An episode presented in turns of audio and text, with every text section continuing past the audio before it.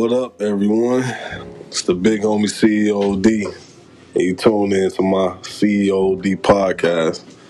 So this is my first episode, and this just me letting you in on my independent experience. Cause usually a lot of people ask me a lot of questions about how it is doing music and what's going on. And I've been doing music for so long since I was a kid and now I'm in my 30s, it'd be hard to like explain it to people.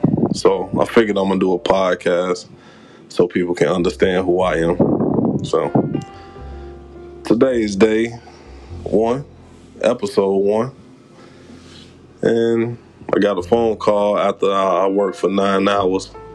The um, producer wanted to work tonight, and I said, cool. So I rushed home real quick kissed my family, um, got myself ready, and finna head to the studio currently right now as I do this uh, recording. But the thing I want to talk about today is what I saying online. Excuse me. T Pain had a rant where he was saying that everybody sound the same. It's enough of everyone sounding the same. People need to sound different. That's just me paraphrasing you know, not different, what sound original. And I sat there and I was like, will people invest in originality? That was my real question. Do te- do people want to take that time and effort to bring something original to the forefront? I do hip hop, so hip hop to me, when I was brought up, was about who you are, speaking from your walk of life. And, you know, being conscious with it, but primarily speaking from your walk of life. And I think in our culture of music, we got away from that primarily because we don't own it. We don't really own our culture. It's other cultures that own us that tell us what's our culture when we really know.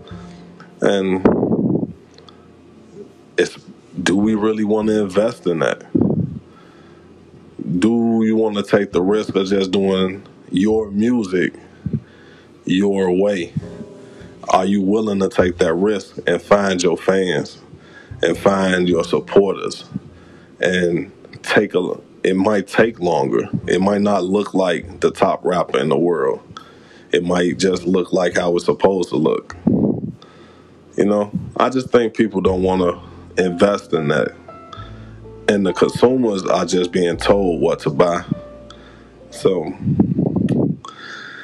you know, you're going to have to get a large bag to make a big impact. But watching his rant, I was like, I understand where he coming from. I be feeling the same way. But when you when you an artist and you trying to secure your family, secure yourself, and there's so much negativity around you, you might feel that you need to just put out whatever's hot on the radio so you can put some money in your pocket to get you out the situation you're in. There's so many variables that come into play, especially when you're doing music. It's not, for, for the most part, it's not like people going to the studio and be like, man, I don't want to be original. Well, I've never seen nobody say that.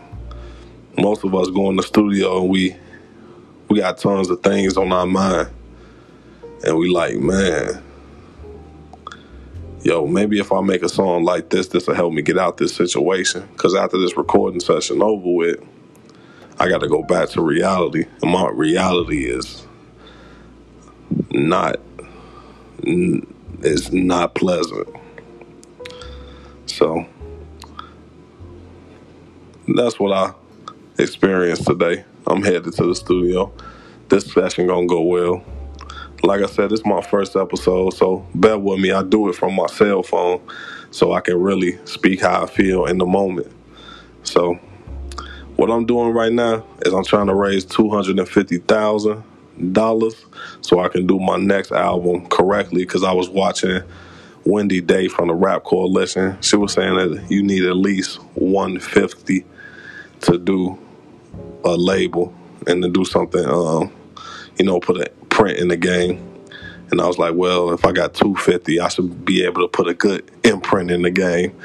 So follow me on all social media. It's CEO OD. And follow me on Instagram and donate to my cause to go to my GoFund. It's right in my bio on my Instagram. And like, share, and comment. And see y'all next time. Squad. Oh yeah, log on to www.ceood.com.